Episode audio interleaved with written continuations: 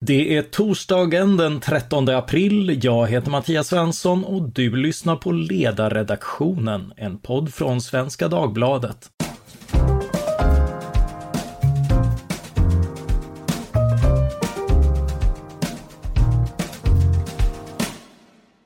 Dagens ämne är Hur kan nationalekonomi rädda världen? Med mig för att diskutera detta har jag Erik Agner som är professor i praktisk filosofi, men som är aktuell med boken How Economics Can Save the World, Simple Ideas to Solve Our Biggest Problems. Ska vi börja med den kanske uppenbara frågan, hur kommer en filosof på att skriva en bok om ekonomi?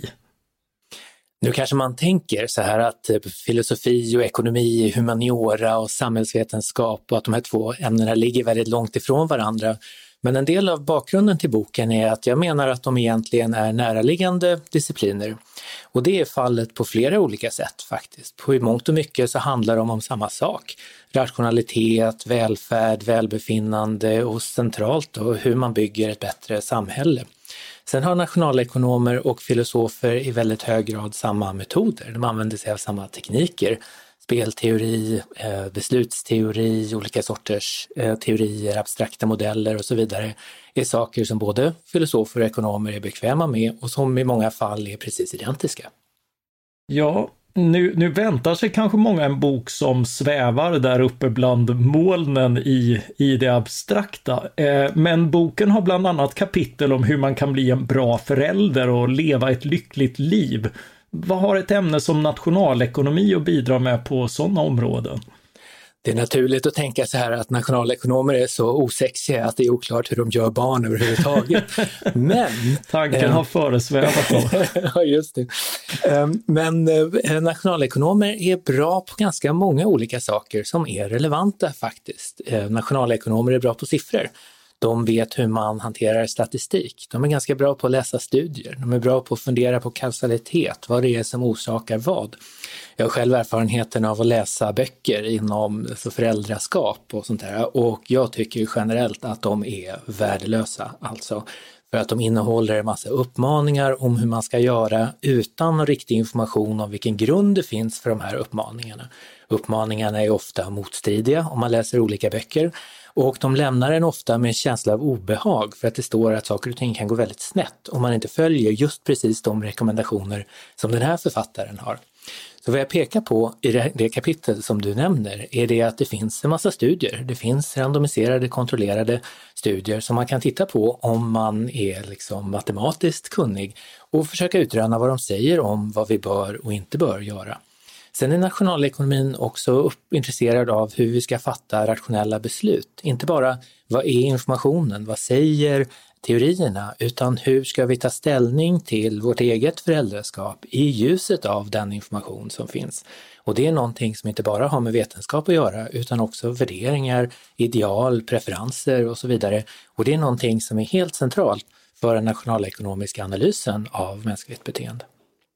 Så du, du kommer fram till lite grann att eh, båda kan ha rätt i, i de här bestämda rekommendationerna kring exempelvis hur barn ska ligga och eh, om de ska ammas och lik, liknande. Absolut. Hur, hur går det? Eh, finns det inte bara en sanning?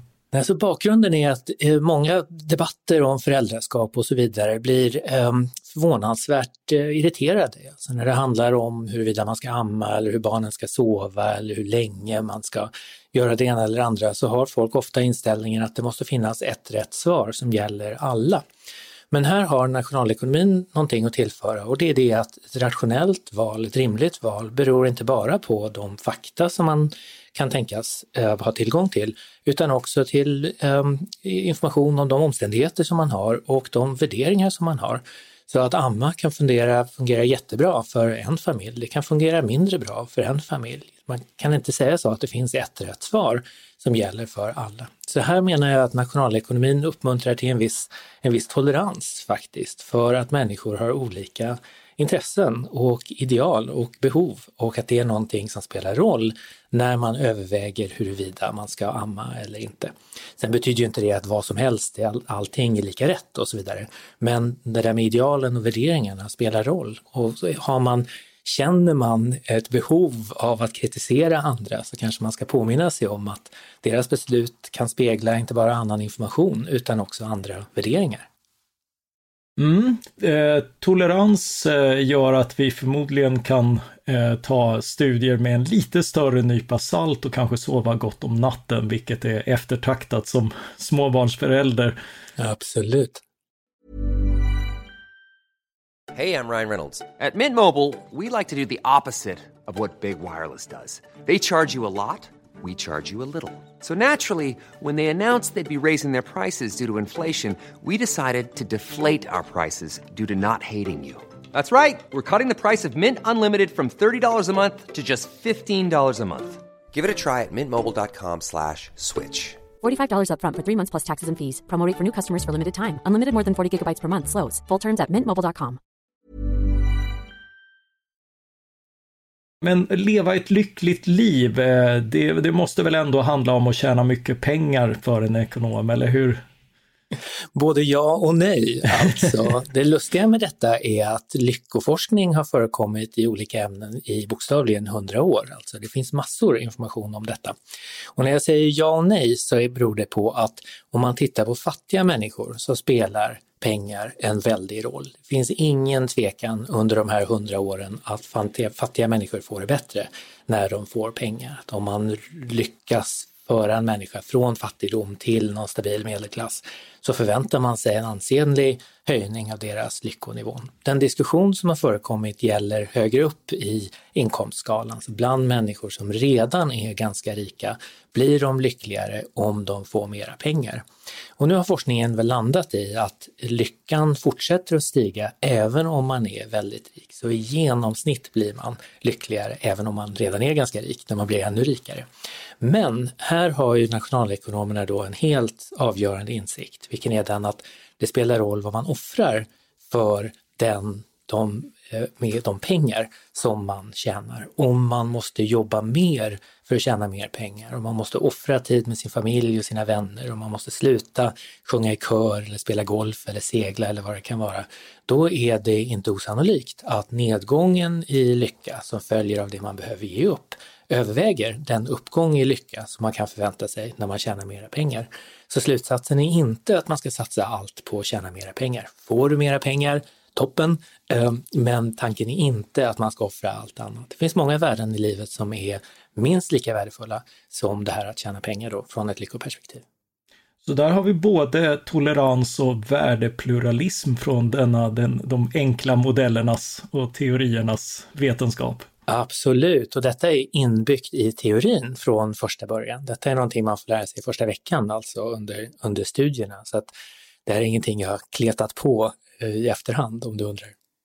Ja, men du skriver ju en del om, om att eh, ekonomer, eh, apropå eh, ekonomi, är dåliga på att sälja sitt, eh Eh, sitt område och just den här ekonomiska modellen eh, tenderar ju att framställas som, som rätt enahanda eh, vi, vi har människor som maximerar och då, då tänker man ofta, då maximerar man väl pengar. Nationalekonomer är duktiga på mycket, men även marknadsföring är de värdelösa på. Ska jag säga. För det första så finns det ju nationalekonomer som har gjort ganska mycket skada också. Det ska man ju inte förneka. Och sen har nationalekonomer historiskt varit väldigt dåliga på att förklara vad man har för kunskaper och vad man har för insikter. Ehm, som kan vara värdefulla för en, för en allmänhet. Ehm, så det är väl lite vad jag försöker åstadkomma i boken, är att understryka att nationalekonomin har information som kan vara tillgänglig för oss alla. Mm, eh, och ibland kan ekonomi till och med rädda liv genom att exempelvis få fler donatorer av njurar, skriver du bland annat. Hur går det till? Klassiskt exempel, jättebra historia alltså. Så njurar eh, finns det inte så många av som man skulle vilja. Det finns människor som inte har någon fungerande njure som skulle behöva. Man kan ju ta njurar från eh, människor som nyligen har dött förstås genom donation då, men den, det antalet njurar är inte alls tillräckligt för att tillfredsställa det behov som finns. Sen är det ett annat faktum som är relevant och det är att de allra flesta av oss har två njurar och skulle klara oss alldeles utmärkt om vi bara hade en. Man kan offra en njure och ändå leva ett fullgott liv lika länge som man skulle ha gjort med, med två. Så här finns ett slags missmatchningsproblem då från ett nationalekonomiskt perspektiv, ett problem som handlar om ineffektivitet. Och frågan är hur löser man detta? Ja, då finns det en nationalekonom som heter Al Roth som fick ekonomipriset delvis för, för detta, som kom på att man kan utveckla algoritmer som ger människor skäl att donera sina njurar och som ser till så att de njurar som finns att tillgå hamnar där de gör störst nytta. Ett av problemen också är att många människor som behöver en njure har närstående som är beredda att eh, lämna över en. Men om de inte är liksom medicinskt kompatibla så går det inte att ta den ena njuren och ge till donatorn. Och här då eh, klurade Roth ut ett system att, orsa att eh, forma kedjor av donatorer där en donator kan ge till en mottagare i ett annat par och en donatorn i det paret kan ge till en tredje. Där man kan bygga då eh, Ehm, situationer där kanske 20-30 personer får nya njurar i ett och samma svep. Och då uppmuntrar man också människor att donera njurar. För att om du är beredd att ge upp en av dina njurar, Mattias, då kan du starta en sån här kedja som kan ge 20-30 människor nytt liv. Så det är rent makalöst vad man kan åstadkomma där. Så Roth då tillsammans med sina samarbetare givetvis har eh, egenhändigt eh, räddat alltså tusentals liv. Det här systemet används över hela världen nu. Eh, används det i Sverige? Jag vet faktiskt, jag ska inte uttala mig om det för jag är osäker på hur det fungerar i Sverige. Detta borde jag ha eh, svaret på. Mm, eh, för jag, jag tänker, eh, för det här är alltså, de flesta som donerar gör det för att eh, rädda livet på någon närstående. Precis. Och då innebär det att om de är kompatibla så sker så sker donationen direkt. Man opererar ut en njure och in en njure. Men det här handlar alltså om de fall där, där man är beredd att offra en njure för att få en så att säga. Men, men, eh, men man kan inte göra det direkt till den andra. Exakt. Och då kanske man tänker så här, skulle man inte bara ha en marknad liksom, där man ja, bjuder ja, det var ut min dem nästa på, fråga. man lägger ut dem på Blocket och så kan vem som helst gå på Blocket och köpa en njure sen när man behöver. Ja, då finns det i alla fall två problem med det. Det ena är att vi har Eh, moraliska föreställningar som sätter käppar i hjulet och många människor kan inte tänka sig att köpa och sälja kroppsdelar på Blocket och kan inte människor tänka sig att ingå i en sån transaktion, då blir det ju ingen transaktion alldeles oavsett. Men sen är också njurar lite speciella. Det är inte en vara som eh, vete eller whisky. Det är ingenting man kan dela upp i smådelar till exempel och sälja bitvis. Ehm, det är ingenting man kan köpa till, sälja till vem som helst, utan köpare och säljare då, donator och mottagare, måste vara kompatibla. Och då blir det en annan slags marknad som man kallar just för matchningsmarknad. Och den behöver en struktur, den behöver en institution som hjälper människor att hitta varandra på ett sätt som drar nytta av de njurar som faktiskt finns att, att tillgå. Och det är just där som nationalekonomen kommer in. Njurarna finns, eh, mottagarna behöver njurarna, men de hittar inte varandra spontant. Utan där kan man kliva in då och eh, hjälpa till med hjälp av en algoritm och ett system som hjälper folk att hitta varandra. Det är lite som Tinder fast för de som behöver njurar, de som har. Ja, och, och det, är, det är väldigt snygga lösningar därför att eh, två problem även med det här bytet är ju att, eh, ja men tänk om någon ångrar sig. Eh, och, och liksom läkare kan ju aldrig utföra den här operationen och det är väl det man vill undvika med, med eh, en, en fri marknad också. Eh, att, att vi skulle liksom, att människor skulle hamna i en situation där det där det handlar om att betala en skuld eller något, något penningmässigt med, med liksom delar av sin kropp vill nog få förespråka eller hamna i eller att man skulle vara beredd att göra det innan man kan få få bidrag till exempel. Det vore rätt monstruöst. Eh, Absolut. Vad du pekar på är att det finns ju fler skillnad mellan njurar och bilar till exempel. Alltså en bil ja. kan man lämna tillbaka om man känner att eh, produkten inte motsvarade förväntningarna. Men när du väl har fått njuren i kroppen så finns det ingen möjlighet att lämna tillbaka den. Så där gäller det att man har ett system där folk blir tillfredsställda så ofta som det går och där ingen blir um, stående med Svarta Petter så att säga om någon annan drar sig ur. Det får inte bli så att du donerar din njure till någon som inte kan lämna tillbaks den och sen får den person som du hade tänkt dig skulle bli mottagare inte sin njure för att någon annan har, har ändrat sig. Så den sortens situationer kan man då förekomma genom att bygga ett sånt här smart system på precis det sätt som, som Roth gjorde. Och det, och det är då de, de rent altruistiska donatorerna som, som donerar, då, och då får de i sin tur Eh, känna att de hjälper tiotals människor istället för en människa genom att få igång den här kedjan från början. Och det är det som gör att man inte, inte riskerar eh, att, att behöva stå där och plocka ur någon som inte vill. Precis, så en altruistisk donator är någon som donerar för sin egen skull utan förväntan att den närstående till dem ska få en njure av någon annan. Eh, tidigare då så kunde en altruistisk donator rädda exakt en person i bästa fall. Men med hjälp av den här sortens kedjor då som Roths system tillåter oss att bygga så kan en donator rädda 20-30 personer. Och det är fullkomligt makalöst. Så har man då liksom läggningen som säger att man vill göra någonting bra för, för människor så är det ju ett fantastiskt bra sätt att göra detta. Alla kan anmäla sig till detta, vill jag säga att vara organdonator är något, av, ja, något fantastiskt som man um, kan anmäla sig till om man, om man vill. Ja, jag tänker också på att det här föddes av en, eh, av en helt teoretisk modell, apropå det här med, med eh, världsfrånvända vi var i början det började som en, en skrivbordslek med en teoretisk modell, eller hur var det? Ja, precis. Så nationalekonomin kritiseras ju ofta för sin lek med modeller och det här har många kritiker eller skeptiker tänker sig att de där abstrakta modellerna inte har någon bäring på verkliga problem som berör dig och mig i vardagen. Men det här är ett jättebra exempel på ett antal ekonomer som jobbade med en abstrakt modell som inte hade någon omedelbar tillämpning i början. Forskarna höll på med detta för att de såg det som en kul aktivitet. Men sen insåg Al Roth vid något tillfälle att den här modellen som de har arbetat fram är direkt tillämpbar på det här problemet med njurarna. Så råkar han jobba på ett universitet med ett stort program för eh, transplantationsmedicin, så han kunde traska tvärs över eh, eh, gården bara och prata med läkarna då som höll på med detta. Sen är det inte uppenbart hur man som nationalekonom får litare, läkare att lita på en. För att, ja, nationalekonomer har inte det bästa av rykten, men han lyckades med detta. Han fick läkarna att lyssna på honom och tillsammans då så arbetade de fram det här systemet. Och det hela hände just för att de hade börjat med den här sortens abstrakta, idealiserade analyser som i alla fall ibland kan visa sig vara enormt användbara.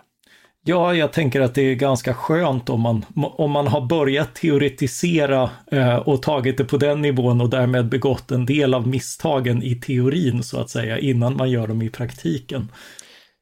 Jo, nej men precis. Då kan man arbeta igenom konsekvenserna av olika system. Om man bygger kedjan på ett sätt, hur kommer det att gå då? Om man bygger kedjan på ett annat sätt, hur kommer det att gå då? Så kan man förekomma en massa av de olika saker som kan gå snett. Sen finns det ju inga garantier, man måste ju ändå testa sina system i en verklighet. Mm. Men man kan undvika en massa misstag och misstag i det här fallet betyder ju döda människor och bortkastade njurar så att det är ju allvarliga konsekvenser. Eh, jag tänker ett av de intressantaste kapitlen handlar om hur ekonomiska insikter kan vara till hjälp för att få folk att bete sig bättre mot varandra. Eh, hur går det till? Ja, bra fråga va? Mm.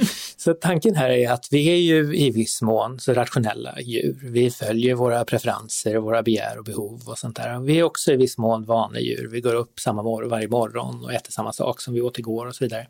Men i väldigt hög grad så är vi normföljande djur. Vi är känsliga för vad andra människor har förväntningar på oss, vad andra människor brukar göra och vad andra människor tror att vi tror att de vill göra och så vidare. Det här ser man på, på flera olika sätt. Man kan se det till exempel om man närmar sig en bar på en krog sent på kvällen. Om alla andra står i kö så går man ju och ställer sig sist i kön. Alltså man tränger sig inte fram till baren som en annan eh, grottmänniska. Va? Eh, men om alla andra tränger sig fram till baren som en annan grottmänniska, då gör jag ju det också. Istället för att ställa sig sist som en tönt. Ja, att stå sist som en tönt, va? då kommer någon att säga så här typiskt svenskt eller någonting. Så poängen här är att vi, vi vill i väldigt hög grad följa den norm som gäller och det betyder att vi vill göra vad alla andra gör. Men våran vilja att följa en viss norm är betingad. Den är inte Eh, det är inte samma överallt hela tiden jämt, utan vi är känsliga för vad alla andra gör. Om alla andra har munskydd i bussen så vill du ha det också. Om ingen annan har munskydd i bussen så vill du inte ha det. De här mardrömmarna man kan ha om att dyka upp på jobbet utan byxor eller sådär, det har att göra med detta. Va? Att det är extremt obehagligt att vara den som bryter mot normen. Och det här då är en, ger en slags förklaringsmodell av mänskligt beteende. Varför Ja, ni vet hur italienare säger att i norr så är trafikljusen då en, en, en lag, i Rom så är det en slags eh, förslag och i syd så är det alltså, julgransbelysning. um, hur kommer det sig att människor på vissa håll följer Eh, gör som rödljus, stannar när det är rött ljus och på andra håll inte? Jo, det har att göra med de här normerna. Om alla andra ignorerar rödljusen så gör jag det också. Och detta ger oss en, en slags metod att påverka beteenden. Så om vi ser att människor gör någonting negativt så kan vi fråga oss vad är det för normer som gäller här? Vad är det för förväntningar som, som folk försöker leva upp till? Och vad kan vi göra för att förändra dem? Så ett berömt exempel från USA hade att göra med alkoholkonsumtion bland studenter, där man kände att studenter konsumerade för mycket och då vore det bra om de konsumerade lite mindre. Och vad man insåg då efter ett tag var att studenter hade en helt bizarr bild av andra människors förväntningar på hur mycket de skulle dricka där alla studenter trodde att alla de andra studenterna trodde att man förväntades dricka mycket mer än man faktiskt gjorde. Jag kommer inte ihåg siffrorna just nu, men de, ja, stor majoritet sa att de skulle vilja dricka mindre än de trodde att alla andra förväntade sig att de skulle dricka. Och eftersom man dricker då i enlighet med andras förväntningar i väldigt hög grad så drack alla mer än man skulle vilja. Men eftersom alla drack mer än man skulle vilja så fortsatte man att skicka signalen att det är detta man förväntar sig. Så i en sån här situation då så kan man åstadkomma ganska stora beteendeförändringar bara genom att signalera att de andra förväntar sig inte att du dricker mer än så här än så här. Ehm, så här finns möjligheter att förändra beteende och att förändra beteende ganska snabbt. Man kan ju tänka när man tittar på normer och destruktiva normer framför allt att de är väldigt stabila. I vissa fall varar de i decennier eller hundratals år. Det kan kännas omöjligt att rucka på de här. Men vi har också exempel på mode till exempel. Ibland åker man från Sverige på någon resa, en arbetsresa och så har alla beigea kläder på sig. Sen kommer man tillbaks någon månad senare och så har alla lila kläder på sig och på något vis så har alla bestämt sig för att nu ska modet vara annorlunda och så byter man kläder. Så där finns en norm. Vid de två tillfällena finns det en stabil norm som säger att man ska ha kläder av just en viss färg men en sån där norm kan förskjutas ganska fort. Och det är relevant då om man är intresserad av sånt här som nedskräpning, varför kastar folk skräp i naturen? Eller något stort som eh, klimatförändringar, varför åker folk till Thailand på påsklovet och så vidare. Ja, då kan det ha att göra med den här sortens förväntningar och så vidare. Och det kan gå ganska fort att förändra den här sortens beteende. Inte genom att förändra människors värderingar, inte genom att tvinga på dem de värderingar som de inte redan har, utan att hjälpa dem etablera en annan norm som de är lika nöjd med eftersom innan. Ja, du tar upp det här lite grann att det, det, det, går att med hjälp av de här modellerna avvisa förklaringar som handlar om väldigt djupt kända värderingar eller arv som kanske rent av är genetiska, som vi gärna ser när vi ser att folk beter sig på ett visst sätt. Men att den slutsatsen inte alltid följer av att, eh, av att det finns en, en hom, ett homogent sätt att bete sig. Nu vill jag inte förneka att människor är annorlunda och sådär, det vore ju onödigt och, och lite ja. löjligt. Men det finns en tendens i det här sammanhanget som är lite riskabel, alltså där om man ser en annan grupp människor som beter sig lite annorlunda. Istället för att tänka så här som man kanske skulle kunna då, att de har en annan norm som de jobbar med och vad, hur ser den normen ut och varför följer de den? Så har man en tendens att tänka så här, att de där andra människorna, de är radikalt annorlunda. Det är deras kultur eller det är deras gener eller något sånt där. Och då kan man få ehm, eh, en slutsats som säger att de där människorna är hopplösa och de är sämre än vad vi är. Men det kan vara så att de bara följer en annan norm. Som italienare i norr och söder då är det tidigare exemplet, det är inte så att de är liksom genetiskt annorlunda, det är inte så att de har olika religioner eller etnicitet och att det är det som styr. Utan det är tvärtom det att det är olika normer som gäller i norr och i söder. Om du tar en slumpmässig italienare och flyttar henne från norr till söder så kommer hon att följa de andra normerna också. Så knepet där är att inte snöa in sig på det här att människorna är annorlunda, utan att fundera på de normer som kan gälla. Och ser man att beteendet i fråga är destruktivt så kan man fråga sig då inte hur gör vi om deras gener eller deras etnicitet eller deras kultur, utan hur kan vi få dem att följa en mer prosocial norm istället.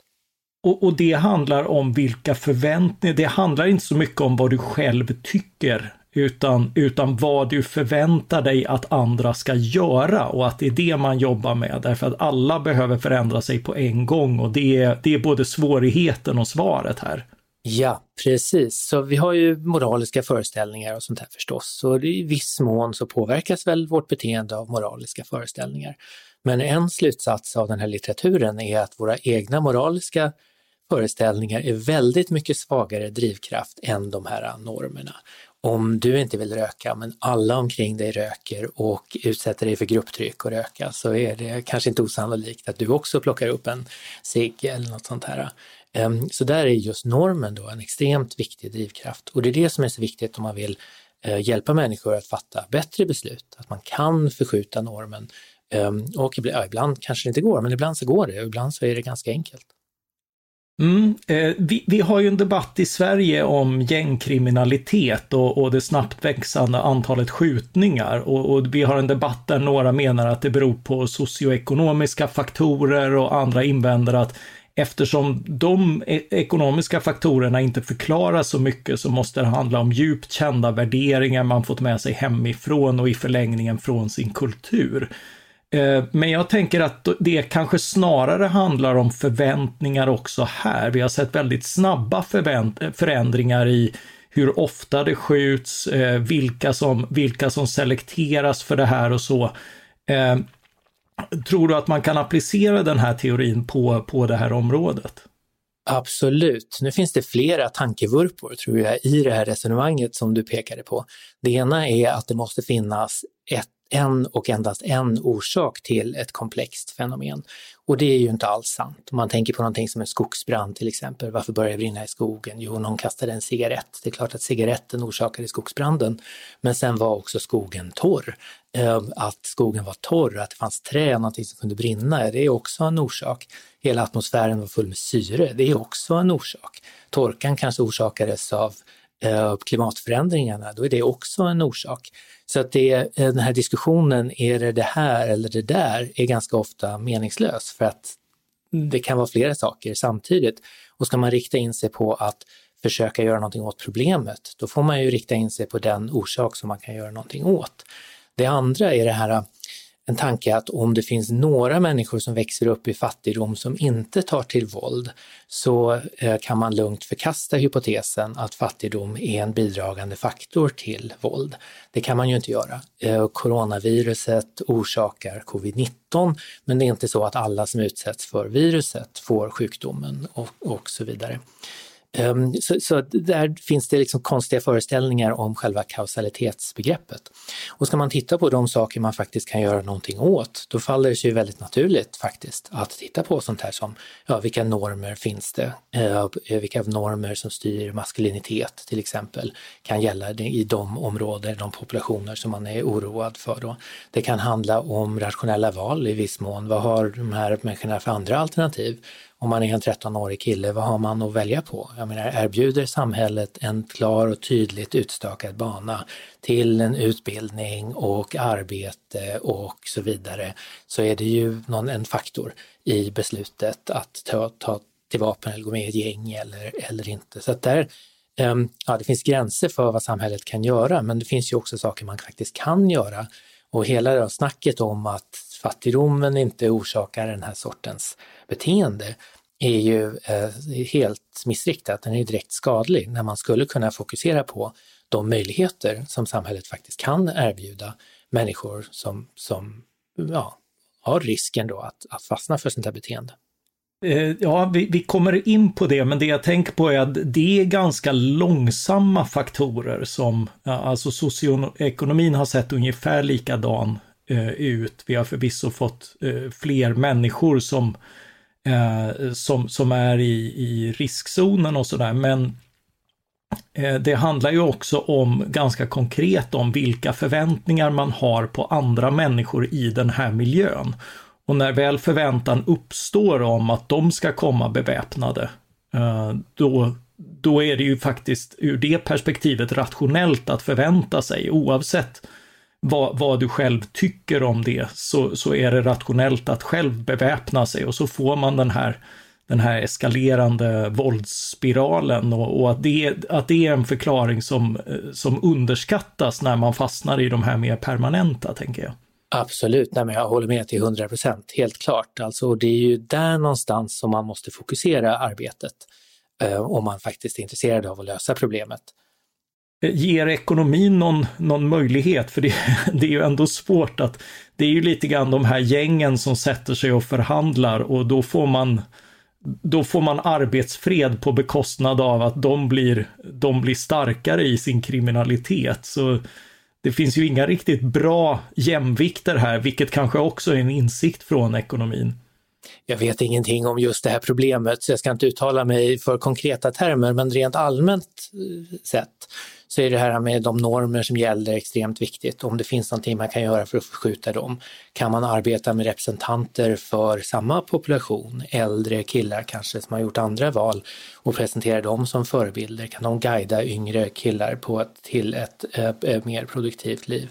Och sen är det det här med möjligheter. Nu har vi en segregerad skola, vi har en del skolor som inte funkar lika bra som andra skolor och så vidare det här med fritidsgårdar, att det finns någon slags vuxenmiljö som kan fånga upp unga människor som annars är på glid, som inte redan har någon rimlig liksom, vuxenfigur i sin liv och så vidare. Allt det där spelar ju roll på marginalen och där får man ju fundera som sagt på vad det är samhället kan erbjuda. Det finns begränsningar, men eh, möjlighet till utbildning och arbete och så vidare är ju klart någonting som är under samhällets kontroll, i alla fall i viss mån och det är ju ett bra ställe att börja på då.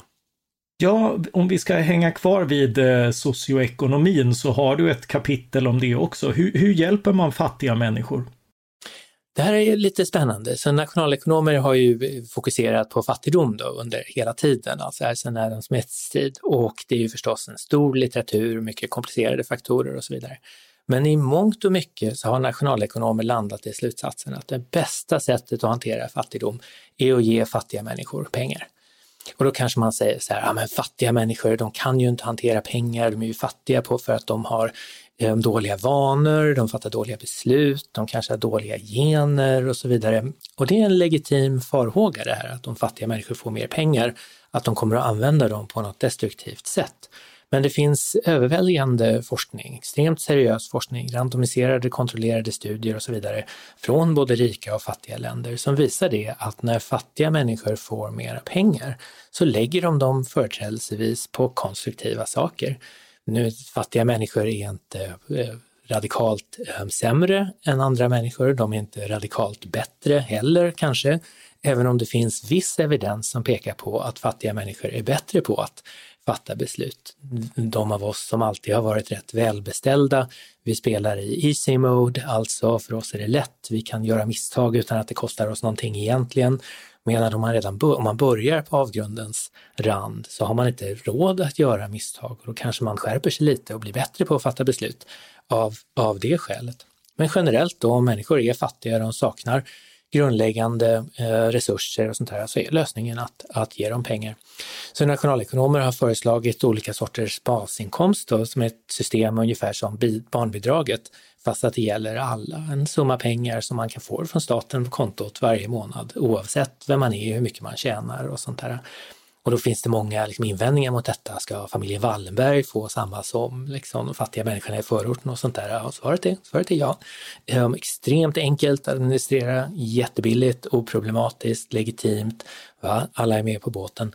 Och detta är någonting som nationalekonomer längs med hela den politiska skalan, från vänster till höger, har, har varit med om. Friedrich Hayek, som jag vet att du eh, eh uppskattar också, han skrev redan på 70-talet att han var för detta. Han ville att vi skulle beskatta människor med mycket pengar och att vi skulle ge pengar till de fattiga eller till alla. Det tyckte han var den klart bästa metoden för att um, ta bort då extrem fattigdom. Tanken är ju inte att alla ska ha samma, Det är ju inte någon slags egalitär vision detta. Tanken är inte heller att vi ska liksom avskaffa marknaden eller någonting, utan tanken är tvärtom att vi ska få marknaden att fungera, inte bara för de som redan har pengar, utan för alla. Vi tar bort den allra värsta fattigdomen genom att ge en viss summa pengar till alla så kan marknaden göra sitt magiska eh, eh, ingrepp och så kan alla få det bättre.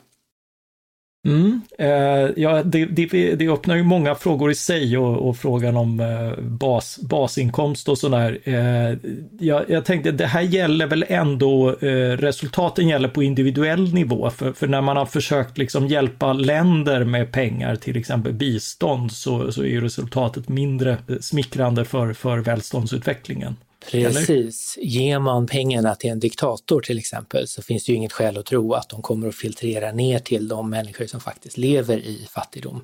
Så resultatet här går ut på att man sätter pengarna direkt i handen på den individ som behöver dem.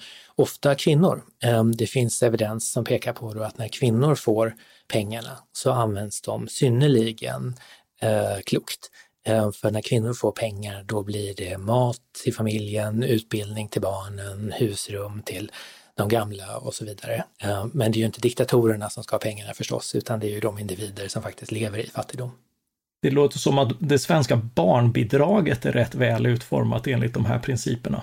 Ja, nej men precis. Extremt billigt att administrera. Ingen, man behöver inte hålla koll på hur mycket familjen tjänar. Man registrerar vem som har barn och så skickar man en viss summa pengar. För de av oss som har lite mera medel så är det ju eh, inte så mycket pengar i många fall, men det kan ändå vara ett välkommet bidrag. För människor som är fattigare så kan det ju spela stor roll om man får det här eh, barnbidraget. Och just för barnens skull då, om man vill se till så att inget barn lever i extrem fattigdom så är det ett ganska effektivt sätt att sätta pengar i handen på dem som kan åtgärda problemet. Mm. Eh, här undrar jag lite grann vilka läsare du vänder dig till. I, I, vissa kapitel är råden till en själv, men i andra, som i, i det här kapitlet, tycks du vända dig till människor som på ett eller annat sätt har gott om pengar att ge till andra människor, som politiker till exempel. Är, är de målgruppen för, för den här boken, eller hur? Eh, jag tänker mig att en del problem måste lösas av individen. Alla problem kan inte lösas på kollektiv nivå. Men så finns det andra problem som bäst löses på, på kollektiv nivå. Så jag vill nog gärna närma mig både individen och eh, det större kollektivet här. Sen hoppas jag, det kanske är en vän förhoppning, men jag hoppas nå de som inte redan är frälsta på nationalekonomin. De som kanske inte tror, de som inte vet någonting om det, som inte har fått möjligheten att, att läsa på det tidigare och kanske allra mest de som är direkt fientligt inställda. För att det finns en ganska stor grupp människor som, som menar att nationalekonomin inte bara inte är lösningen utan att det är en del av problemet. Och det, de skulle jag gärna vilja nå med information om vad nationalekonomer håller på med. För den bild av professionen, disciplinen som jag får som praktiserande nationalekonom är i mångt och mycket extremt annorlunda från den bild som jag får när jag läser de här kritikerna och skeptikerna. Ja, eh, och, och, många, många sådana kritiker är ju bekymrade över till exempel den typen av kollektiva problem som, som handlar om miljöförstöring och inte minst den globala uppvärmningen. Ett av dina kapitel handlar om att rädda klimatet och, och vad rekommenderar ekonomer då? Är det att vi blir aktiva konsumenter som väljer ekologiska alternativ eller är det något annat? Det här är ett annat fall där nationalekonomer generellt är överens. Alltså det finns nästan konsensus bland nationalekonomer. Man tänker sig, ja, det finns massa skämt om hur nationalekonomer inte kan hålla med varandra och sånt där. Men i det här fallet så är väldigt många överens. Och lösningen som de är överens om säger det att vi ska beskatta de som eh, släpper ut koldioxid och andra eh, klimatfientliga ämnen. Då. Ehm, så tanken är att man ska ha en punktskatt, ungefär som alkoholskatten på Systembolaget, va? där de som konsumerar det som anses skadligt får betala för, för nöjet, där staten samlar in pengarna. Och sen är tanken då att man ska ta de där pengarna och dela ut dem till befolkningen i enlighet med en modell som barnbidraget, fast till alla då, kallar det för klimatbidraget. Hur, hur kan det här vara så positivt eller vad är det som är så speciellt med det här? Jo, tanken är då att företag kommer att ha ett incitament att välja bort eh, skadlig produktion och eh, välja mer positiv produktion om de kan. De kommer ha ett incitament för innovation, att utveckla nya metoder och producera sina produkter. De företag som fortsätter att producera klimat eller koldioxidintensiva produkter, de kommer få stryk på en marknad medan de andra eh, företagen kommer att klara sig mycket bättre. Från konsumentens perspektiv så kommer en del varor att bli dyrare. Sånt som genererar stora utsläpp kommer att få en högre prislapp än det som inte får det. Och då har konsumenten också ett skäl att välja bort sånt som är skadligt för klimatet och välja sånt som är mer positivt. Och sen får man då en check varje vecka i det här klimatbidraget som jag, som jag nämnde. Så om du och jag är lite smarta här och väljer bort de där flygresorna till Thailand och åker till Öland eller Gotland istället och vi väljer att äta klokt, kanske lite mer vegetariskt och sånt där, då kan vi tjäna stora pengar på detta. Då går vi plus i slutändan. Om du och jag å andra sidan är de som kör våra Ferrari-bilar fram och tillbaka och som flyger till Thailand på varje lov och så här, då kommer det att kosta på. Men det är ju å andra sidan någonting som vi har valt att, att göra. Så förslaget är egentligen ganska enkelt, alltså det är att beskatta de som orsakar problemet och trycka till dem ordentligt eh, tills problemet är löst. Eh, nu ska jag säga med en gång då att det är inte garanterat att detta funkar. Eh, tanken är inte att vi ska lägga ner alla andra klimatambitioner. Vi kan fortfarande behöva fatta kloka val och vi kan fortfarande behöva andra sorters regleringar och, och så vidare. Men tanken är att det här är ett verktyg som vi kan använda oss av. Det är inte helt oprövat heller. Det finns länder, däribland Sverige, som har prövat den här sortens beskattning i mindre skala. Och det har ju inte löst problemet, men det har gett positiva effekter, bevisligen positiva effekter. Så här finns det inget skäl att inte pröva. Det värsta som kan hända är att vi får liksom onödigt eh, ren luft och så vidare. Och det är kanske ett problem vi kan leva med i så fall. Ja, vi får kanske onödigt hög skatt också, men det, det har vi kanske ändå. Den som konsumerar får ju det, men konsumenten har ju valet då, eh, i alla fall i hög grad, att välja bort den sortens konsumtion. Och gör man det så går man plus på det här systemet. Mm.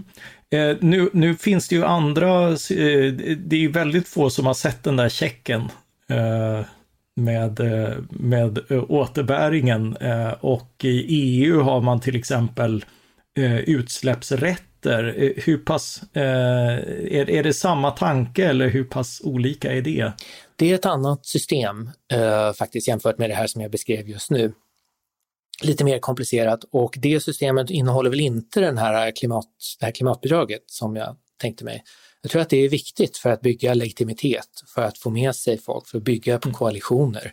Um, nu är det ju, som jag sa, då, väldigt många nationalekonomer som tycker att detta är eh, toppen. Men det räcker ju inte för att få igenom en verklig förändring. Vi måste ha med oss, man måste ha med sig den befolkning som kommer leva under det här systemet. Och då tror jag att det är viktigt det här att man kopplar skatten till det här bidraget och att man tydligt kommunicerar att det, det är under individens kontroll, i alla fall i viss mån, hur mycket skatt man, man betalar. Och att man kan gå plus om man eh, har möjligheterna och är lite smart. Viktigt ja. budskap. Jag tror att eh, kanadensiska delstaten British Columbia har eh, det här systemet eh, med, med också en återbäring. Eh, men eh, det skulle ju definitivt behövas på fler områden.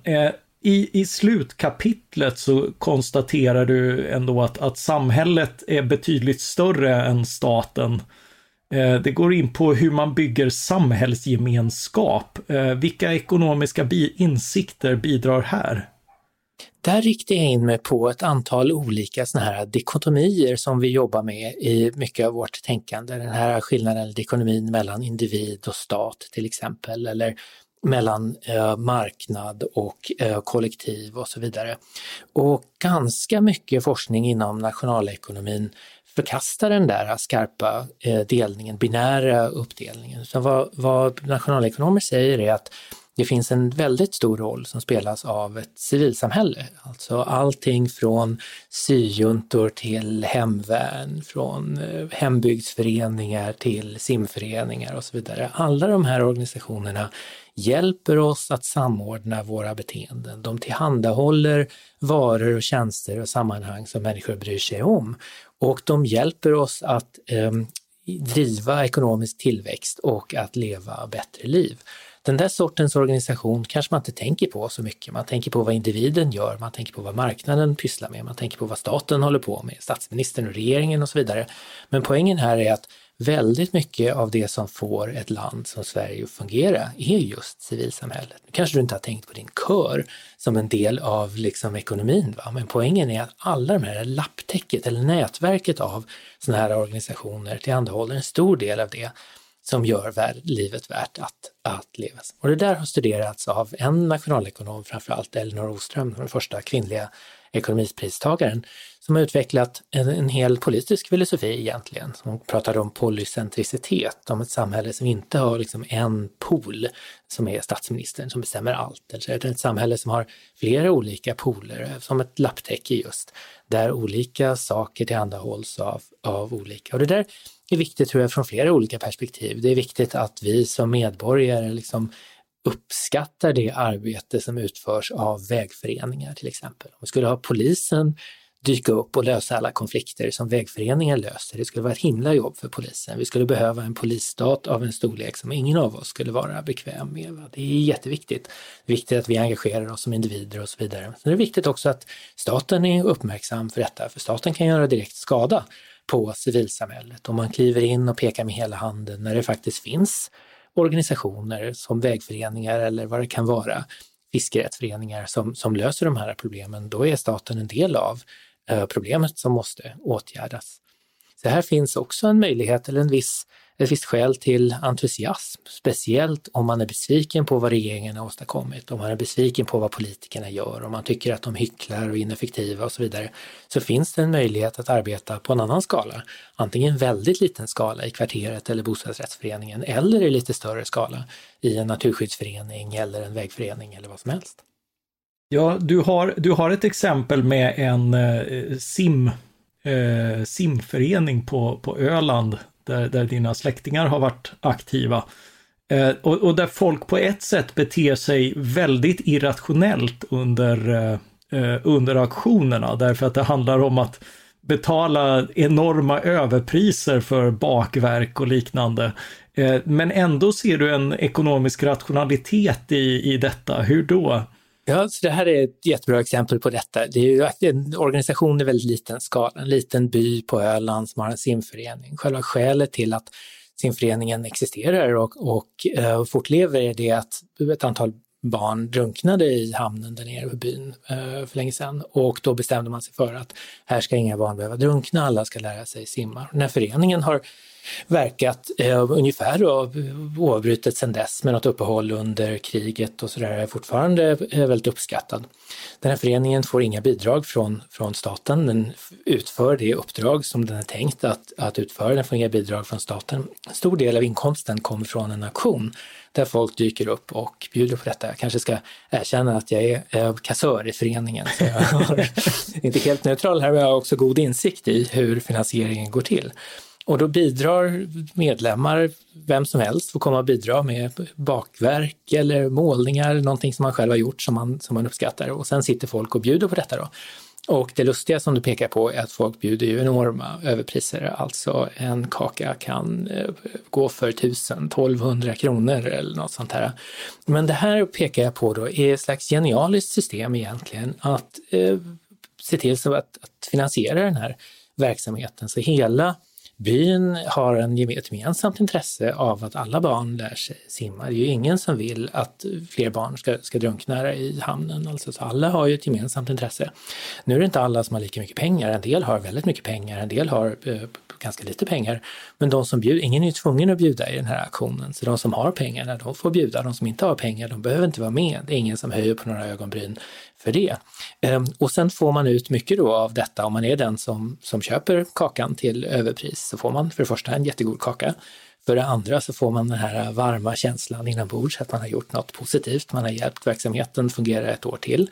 Och sen får man ju också ett rykte förstås i eh, byn. Va? Alla andra ser ju att man bjöd så där mycket och det ger ju någon slags fördelar då för, för individen. Så här finns ett system som är klart ekonomiskt rationellt, mm. eh, som inte alls Och du ut... beter dig i enlighet med de här förväntningarna på Precis. just den här auktionen. Ja, visst, nej men precis. Det är inte så att folk håller sig undan för att man vill undvika det, skulle man ju kunna göra.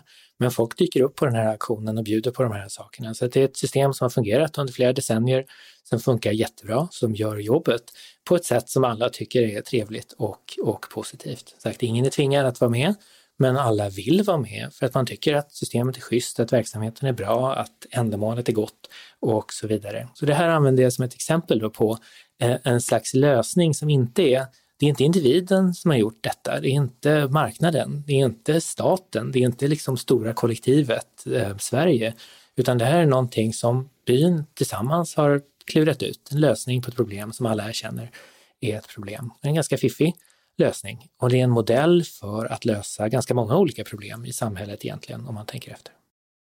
Ja, eh, och, eh, och det är ju en, en lösning som jag tror att många i i, i förstone eh, inte hade förknippat med en ekonomi men, men efter den här genomgången eller, eh, eller läsning av boken som jag verkligen rekommenderar. Kommer den på svenska förresten? Ja, boken kommer på Fri Tanke förlag i höst på i svensk översättning. Ja, då kan man se fram emot det också.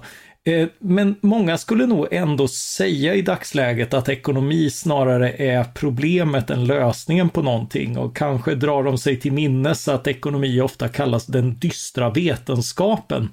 Eh, och du påminner om att det begreppet har en historia som många inte känner till. Eh, vilken då?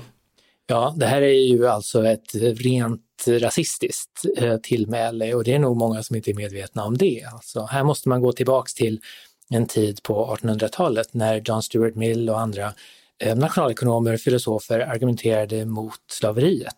De menade det att människor är i grunden eh, jämlika, eh, ingen förtjänar att vara förslavad under någon annan och specifikt då i kolonierna så menade John Stuart Mill och andra att här måste vi avskaffa slaveriet och ge människorna sin, sin frihet.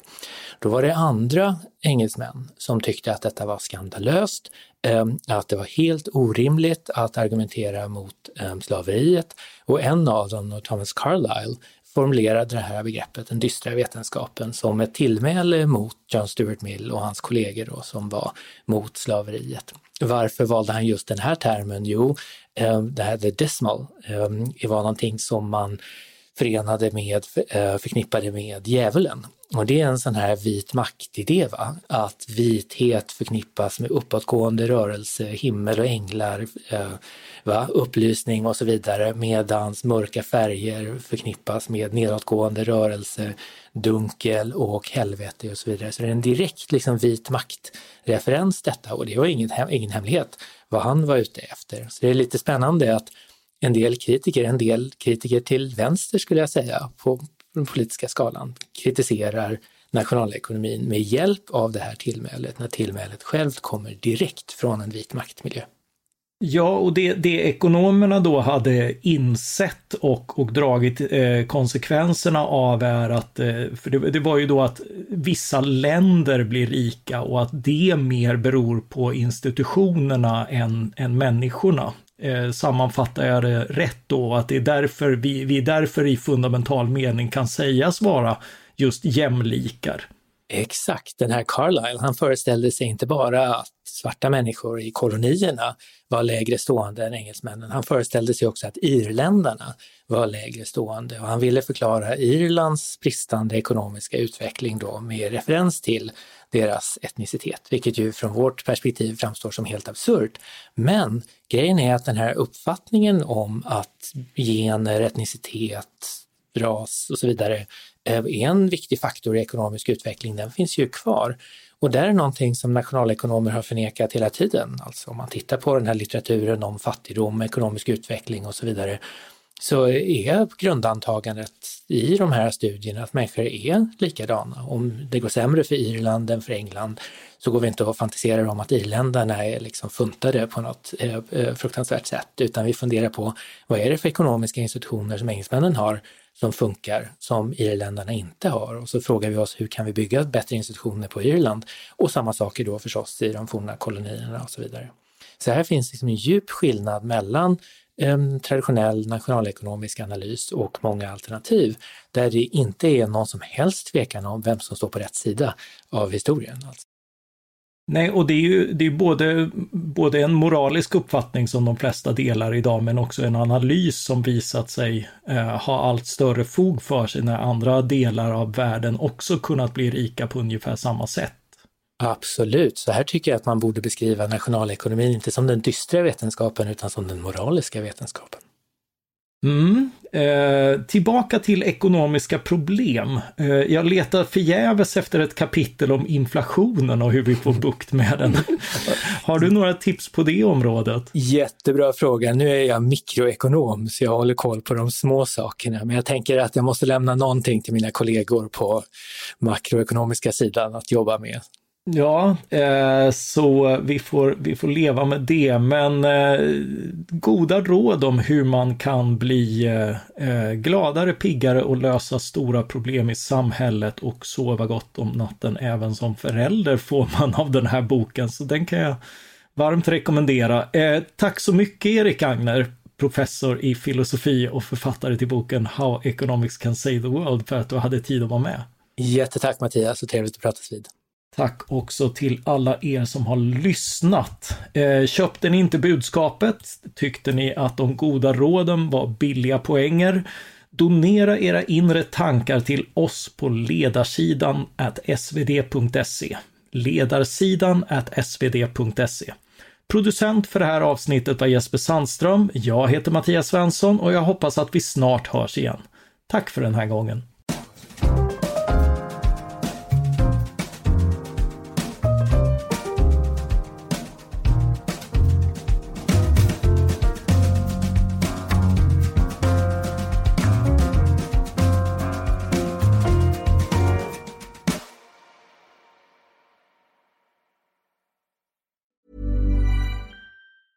Every year, one thing is always predictable postage costs go up. Stamps.com gives you crazy discounts of up to 89% off USPS and UPS services, so your business will barely notice the change. Stamps.com has been indispensable for over 1 million businesses just like yours. It's like your own personal post office. No lines, no traffic, no waiting. Sign up with promo code PROGRAM for a four week trial plus free postage and a free digital scale. No long term commitments or contracts. That's Stamps.com code PROGRAM.